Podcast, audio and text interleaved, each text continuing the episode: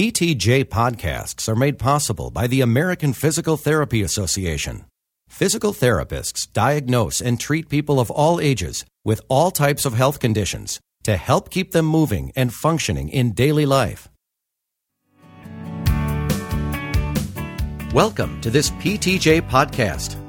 PTJ is the official publication of the American Physical Therapy Association. PTJ disseminates basic and applied science related to physical therapy, contributes evidence to guide clinical decision making, and publishes scholarly perspectives from around the world.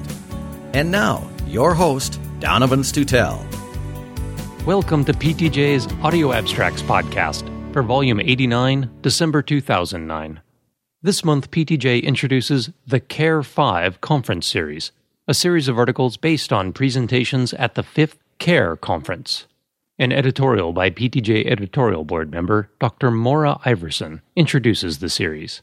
Two articles start the CARE 5 conference series and can be heard at the end of this podcast non pharmacological and non surgical interventions for hand osteoarthritis, and primary care for osteoarthritis.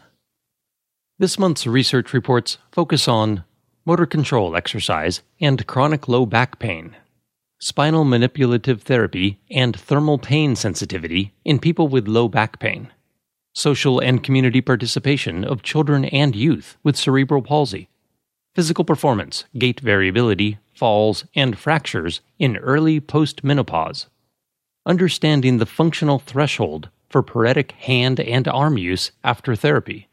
Assessment of need for physical therapy after traumatic lower extremity injury, and center of pressure movement variability in infants. Listen to the latest PTJ discussion podcasts. Feet reaching in preterm infants will be available in early December. The two part discussion podcast, Rehabilitation for Military Service Members Returning from Iraq and Afghanistan, is available now. All PTJ podcasts are available at PTJ's new address, ptjournal.apta.org, and, as always, on iTunes. First this month, motor control exercise for chronic low back pain, a randomized placebo controlled trial by Dr. Leonardo Costa, Dr. Christopher Maher, Dr. Jane Latimer, Dr. Paul Hodges, Dr. Robert Herbert, Dr. Catherine Refshauge, Dr. James McAuley, and Matthew D. Jennings. This abstract is presented by Dave Courvoisier. The evidence that exercise intervention is effective for treatment of chronic low back pain comes from trials that are not placebo controlled.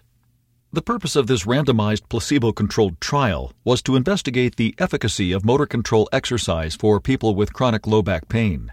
The study was conducted in an outpatient physical therapy department in Australia. The participants were 154 patients with chronic low back pain of more than 12 weeks duration. 12 sessions of motor control exercise or placebo exercise were conducted over 8 weeks. Motor control exercise involved exercises designed to improve function of specific muscles of the low back region and the control of posture and movement. The placebo exercise involved detuned ultrasound therapy and detuned shortwave therapy. Primary outcomes were the following pain intensity, activity, as measured by the patient specific functional scale, and the patient's global impression of recovery, all measured at two months. Secondary outcomes were the following pain, activity as measured by the patient specific functional scale, the patient's global impression of recovery measured at 6 and 12 months, activity limitation as measured by the Roland Morris Disability Questionnaire at 2, 6, and 12 months, and risk of persistent or recurrent pain at 12 months. The exercise intervention improved activity and the patient's global impression of recovery, but it did not clearly reduce pain at 2 months. The mean effect of exercise on activity measured by the patient specific functional scale was 1.1 points the mean effect on global impression of recovery was 1.5 points, and the mean effect on pain was 0.9 points, all measured on 11 point scales. Secondary outcomes also favored motor control exercise. A limitation of the study was that the clinicians could not be blinded to the intervention they provided. motor control exercise produced short term improvements in global impression of recovery and activity, but not pain for people with chronic low back pain. Most of the effects observed in the short term were maintained at the 6 and 12 month follow ups. An invited commentary on this article by Dr. Julie Fritz, as well as the author response, are available in print and online. Lead author Dr. Leonardo Costa is Research Fellow in the Musculoskeletal Division at the George Institute for International Health in Sydney, Australia. Next, spinal manipulative therapy has an immediate effect on thermal pain sensitivity in people with low back pain, a randomized controlled trial. By Dr. Joel Bialosky, Dr. Mark Bishop, Dr. Michael Robinson, Giorgio Zeppieri Jr., and Dr. Stephen George. Current evidence suggests that spinal manipulative therapy is effective in the treatment of people with low back pain. However, the corresponding mechanisms are unknown. Hypoalgesia is associated with spinal manipulative therapy and is suggestive of specific mechanisms. The primary purpose of this randomized controlled trial was to assess the immediate effects of spinal manipulative therapy on thermal pain perception in people with low back pain. A secondary purpose was to determine whether the resulting hypoalgesia was a local effect and whether psychological influences were associated with changes in pain perception. A sample of convenience was recruited from community and outpatient clinics. 36 people, 10 men and 26 women currently experiencing low back pain participated in the study. The average age of the participants was about 32 years. The average duration of low back pain was about 221 weeks. Baseline demographic and psychological measurements were obtained, followed by quantitative sensory testing to assess temporal summation and A delta fiber mediated pain perception. Next, participants were randomly assigned to ride a stationary bicycle, perform low back extension exercises, or receive spinal manipulative therapy. Finally, the same quantitative sensory testing protocol was reassessed to determine the immediate effects of each intervention on thermal pain sensitivity. Hypoalgesia to A delta fiber mediated pain perception was not observed. Group dependent hypoalgesia of temporal summation specific to the lumbar innervated region was observed. Pairwise comparisons indicated significant hypoalgesia in participants who received spinal manipulative therapy, but not in those who rode a stationary bicycle or performed low back extension exercises. Psychological factors did not significantly correlate with changes in temporal summation in participants who received spinal manipulative therapy. This study had the following limitations. Only immediate effects of spinal manipulative therapy were measured, so the authors are unable to comment on whether the inhibition of temporal summation is a lasting effect. Furthermore, the authors are unable to comment on the relationship between their findings and changes in clinical pain. Inhibition of A delta fiber mediated pain perception was similar for all groups. However, inhibition of temporal summation was observed only in participants receiving spinal manipulative therapy suggesting a modulation of dorsal horn excitability that was observed primarily in the lumbar innervated area. A bottom line for this article is available online. Lead author Dr. Joel Bialosky is clinical assistant professor in the Department of Physical Therapy at the University of Florida in Gainesville, Florida. Next, social and community participation of children and youth with cerebral palsy is associated with age and Gross Motor Function Classification by Dr. Robert Palisano, Lin Ju Kang, Dr. Lisa Chiarello, Dr. Margot Orlin, Dr. Donna Oeffinger, and Dr. Jill Maggs. Through social and community participation, children and youth with cerebral palsy form friendships, gain knowledge, learn skills, express creativity, and determine meaning and purpose in life. The purposes of this study were 1. to determine whether social and community participation of children and youth with cerebral palsy differ based on age, sex, and gross motor function, and 2. to identify the types of activities in which social and community participation are highest. A prospective cross sectional analytic design was used. The participants were a sample of convenience of 291 children between the ages of 6 and 12 and 209 youth between the ages of 13 and 21 with cerebral palsy who were receiving services from seven children's hospitals. 55% were male and 45% were female. Participants completed the Children's Assessment of Participation and Enjoyment by structured interview. Gross motor function classification system level was determined by the researchers. Youth did a higher percentage of activities with friends and others and outside the home than children. Children and youth in level 1 did a higher percentage of activities with friends and others compared with children and youth in levels 2 and 3 and in levels 4 and 5. Children and youth in level 1 and in levels 4 and 5 did a higher percentage of activities outside the home than children and youth in levels 2 and 3. Differences were not found between females and males. The percentage of activities done with friends and others and outside the home was highest for physical and skill based activities. The study had the following limitation findings cannot be attributed only to gross motor function classification system level. The ability to walk without restrictions is desirable for social and community participation. For children and youth with cerebral palsy who have limitations in mobility, physical therapists have roles as consultants for accessibility, activity accommodations, and assistive technology, and as advocates for inclusive environments.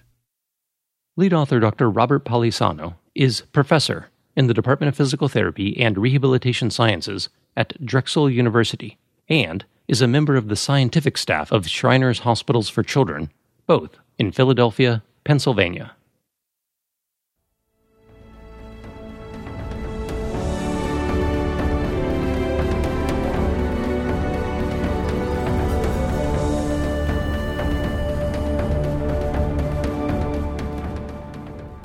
Gait variability detects women in early postmenopause with low bone mineral density. By Dr. Kirsten Palombaro, Dr. Laurita Hack, Dr. Kathleen Kline Mangione, Dr. Ann Barr, Dr. Roberta Newton, Dr. Francesca Magri, and Dr. Teresa Speziale. Women in early postmenopause and with low bone mineral density may exhibit early markers for physical frailty as a result of sarcopenia and osteopenia. The purpose of this study was to determine whether women in early postmenopause and with low bone mineral density exhibit decreased physical performance and differences in gait variability and fall and fracture rates. This study was an observational cohort design with participants assigned to groups on the basis of bone mineral density status. 54 women, 31 with low bone mineral density, and 23 with normal bone mineral density participated in the study. This study was conducted in a university research facility. Physical performance was measured by assessment of dynamic balance, determined by a timed backward tandem walk test, strength, determined by handheld dynamometry of isometric quadriceps muscle force production, and free gait speed. Gait variability was assessed on the basis of the coefficient of variation for temporal spatial gait characteristics. Falls and fractures were assessed for the year after initial testing. Significant between group differences were found for step time and stance time variability. The limitations of this study included group assignment on the basis of the results of the most recent bone density scan within the preceding two years. Women in early postmenopause and with low bone mineral density exhibited increased gait variability in step time and stance time but did not exhibit differences in balance, strength, or gait speed. Gait variability may be more sensitive for detecting differences in women in early postmenopause and with or without low bone mineral density than more typical measures of physical performance. A bottom line for this article is available online. Lead author Dr. Kirsten Palombaro is Community Engagement Coordinator for the Institute for Physical Therapy Education at Widener University in Chester, Pennsylvania. Next, a functional threshold for long term use of hand and arm function can be determined. Predictions from a computational model and supporting data from the Extremity Constraint Induced Therapy Evaluation EXCITE trial by Dr. Nicholas Schweighofer, Chol Han, Dr. Stephen Wolf, Dr. Michael Arbib, and Dr. Carolee Winstein. Although spontaneous use of the more affected arm and hand after stroke is an important determinant of participation and quality of life, a number of patients exhibit decreases in use following rehabilitative therapy. A previous neurocomputational model predicted that if the dose of therapy is sufficient to bring performance above a certain threshold, training can be stopped. The aim of this study was to test the hypothesis that there exists a threshold for function of the paretic arm and hand after therapy. If function is above this threshold, spontaneous use will increase in the months following therapy.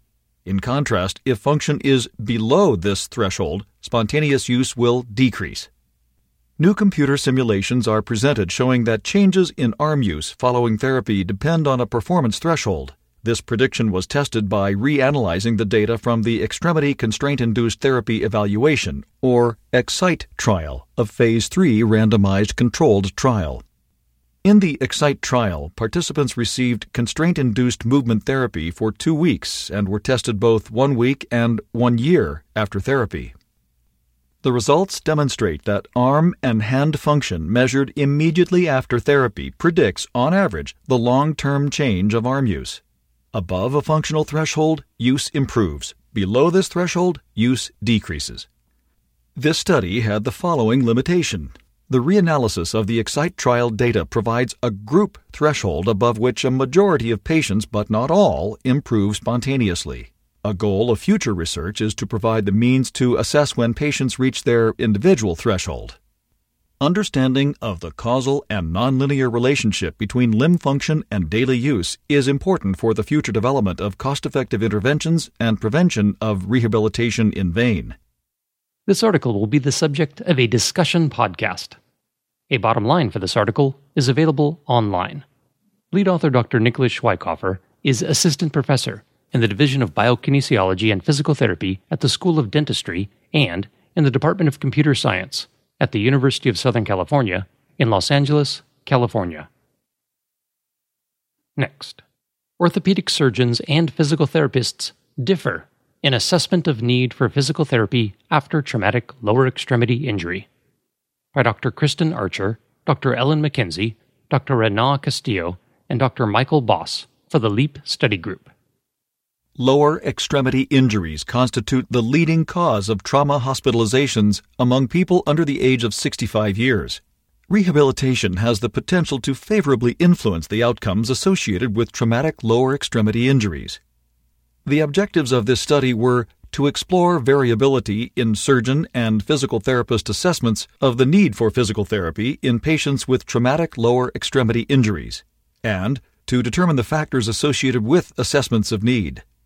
This study was a retrospective cohort investigation. Participants were 395 patients treated by reconstruction in the Lower Extremity Assessment Project. They were evaluated at eight Level 1 trauma centers at 3, 6, and 12 months after hospitalization by an orthopedic surgeon and a physical therapist to determine the need for physical therapy. Analyses included multi level logistic regression, chi square analyses showed that surgeon and therapist assessments of need differed statistically across trauma centers. Surgeons were more likely to assess a need for therapy at three months when participants had low work self efficacy, impaired knee flexion range of motion, and weight bearing limitations. Surgeons were more likely to assess a need for therapy at 6 and 12 months when participants had impaired knee flexion range of motion and weight bearing and balance limitations. Therapists were more likely to assess a need for therapy at three months when participants had moderate to severe pain. Therapists were more likely to assess a need for therapy at 6 and 12 months when participants had low work self efficacy, pain, impaired knee flexion range of motion, and balance limitations.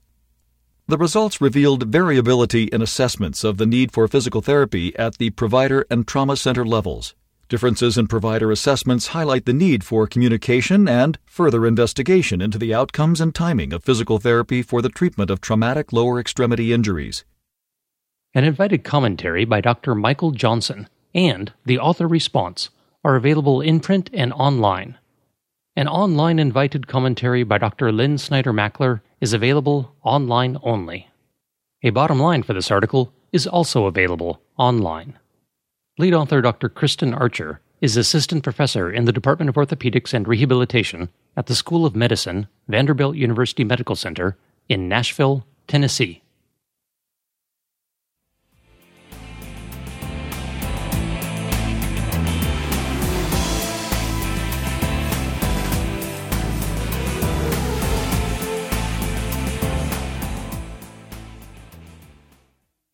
Infants born preterm exhibit different patterns of center of pressure movement than infants born at full term. By Dr. Stacy Dusing, Anastasia Kyvelidou, Dr. Vicky Mercer, and Dr. Nick Stergiou. Infants born preterm are at risk for developmental impairments related to postural control the purpose of this study was to determine whether infants born preterm and infants born at full term differed in postural control at 1 to 3 weeks after term age. This study included 17 infants born preterm and 15 infants born at full term without diagnosed neurological or genetic conditions. Center of pressure data were recorded at 5 Hz while each infant was positioned supine on a pressure sensitive mat in an alert behavioral state. Root mean square displacement and approximate entropy were used to describe the center of pressure movement variability in the time series.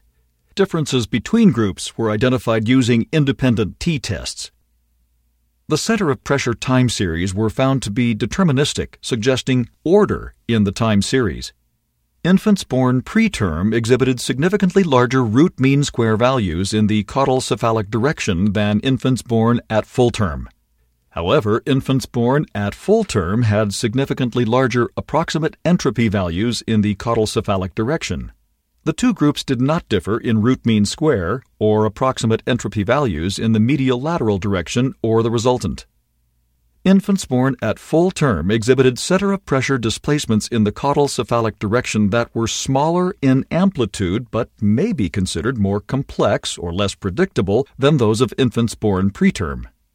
One explanation is that infants born preterm exhibited more stereotypic patterns of movement, resulting in large but repetitive center of pressure excursions. A combination of linear and nonlinear measures may provide insight into the control of posture of young infants. Lead author Dr. Stacy Dusing is assistant professor in the Department of Physical Therapy at the Virginia Commonwealth University in Richmond, Virginia. Next, the first of the two CARE 5 conference series articles in this issue. First, there is inadequate evidence to determine effectiveness of non pharmacological and non surgical interventions for hand osteoarthritis. An overview of high quality systematic reviews by Rikke Moe, Dr. Ingvild Kjeken, Dr. Til Uhlig, and Dr. Cora Berg Hagen. Patients with hand osteoarthritis are commonly treated by healthcare professionals allied to medicine. Practice should be informed by updated evidence from systematic reviews of randomized controlled trials.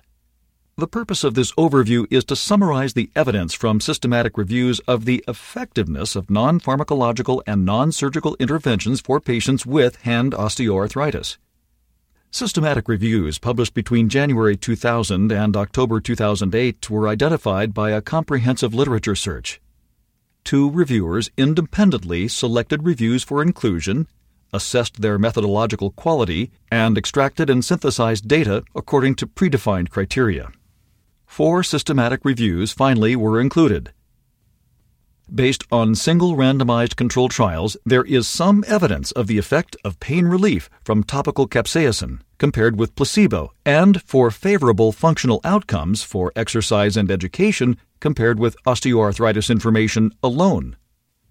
This study had the following limitations. In overviews, results are dependent on available systematic reviews. They are important tools to guide directions in choice of interventions and locate areas where more research is needed, but they might not be useful for deciding specifically how interventions should be carried out. There currently is insufficient high quality evidence regarding non pharmacological and non surgical interventions for hand osteoarthritis. Considering the limited research evidence and the prevalence and impact of the disease, there is an urgent need for more trials of non pharmacological and non surgical interventions for hand osteoarthritis. Lead author Rikke Moe is Research Fellow for the National Resource Center for Rehabilitation in Rheumatology at the Diakonhjemmet Hospital in Oslo, Norway. New models for primary care are needed for osteoarthritis by Dr. Krysia Dziedzic, Dr. Jonathan Hill, Mark Porcheret, and Dr. Peter Croft. Musculoskeletal problems are the most common cause of restriction in daily life in most countries. Most health care for musculoskeletal problems is provided in primary care settings. Back pain and joint problems together represent the largest workload of cases of chronic disease seen and managed in primary care settings. This article reflects on aspects of the occurrence, natural history, prognosis, and management of common joint problems in primary care. Although the biomedical model has contributed to major advances, a model that embraces chronic pain management and its psychological and social components is needed. In particular, primary care is the ideal arena to achieve high impact secondary prevention of pain and disability in people with osteoarthritis. Physical therapists are in a crucial position in primary care to provide support for self management of this condition, especially for interventions related to exercise and behavioral change. Lead author Dr. Krysia Dziedzic is Senior Lecturer in Physiotherapy at the Arthritis Research Campaign National Primary Care Center at Keele University in Keele, United Kingdom.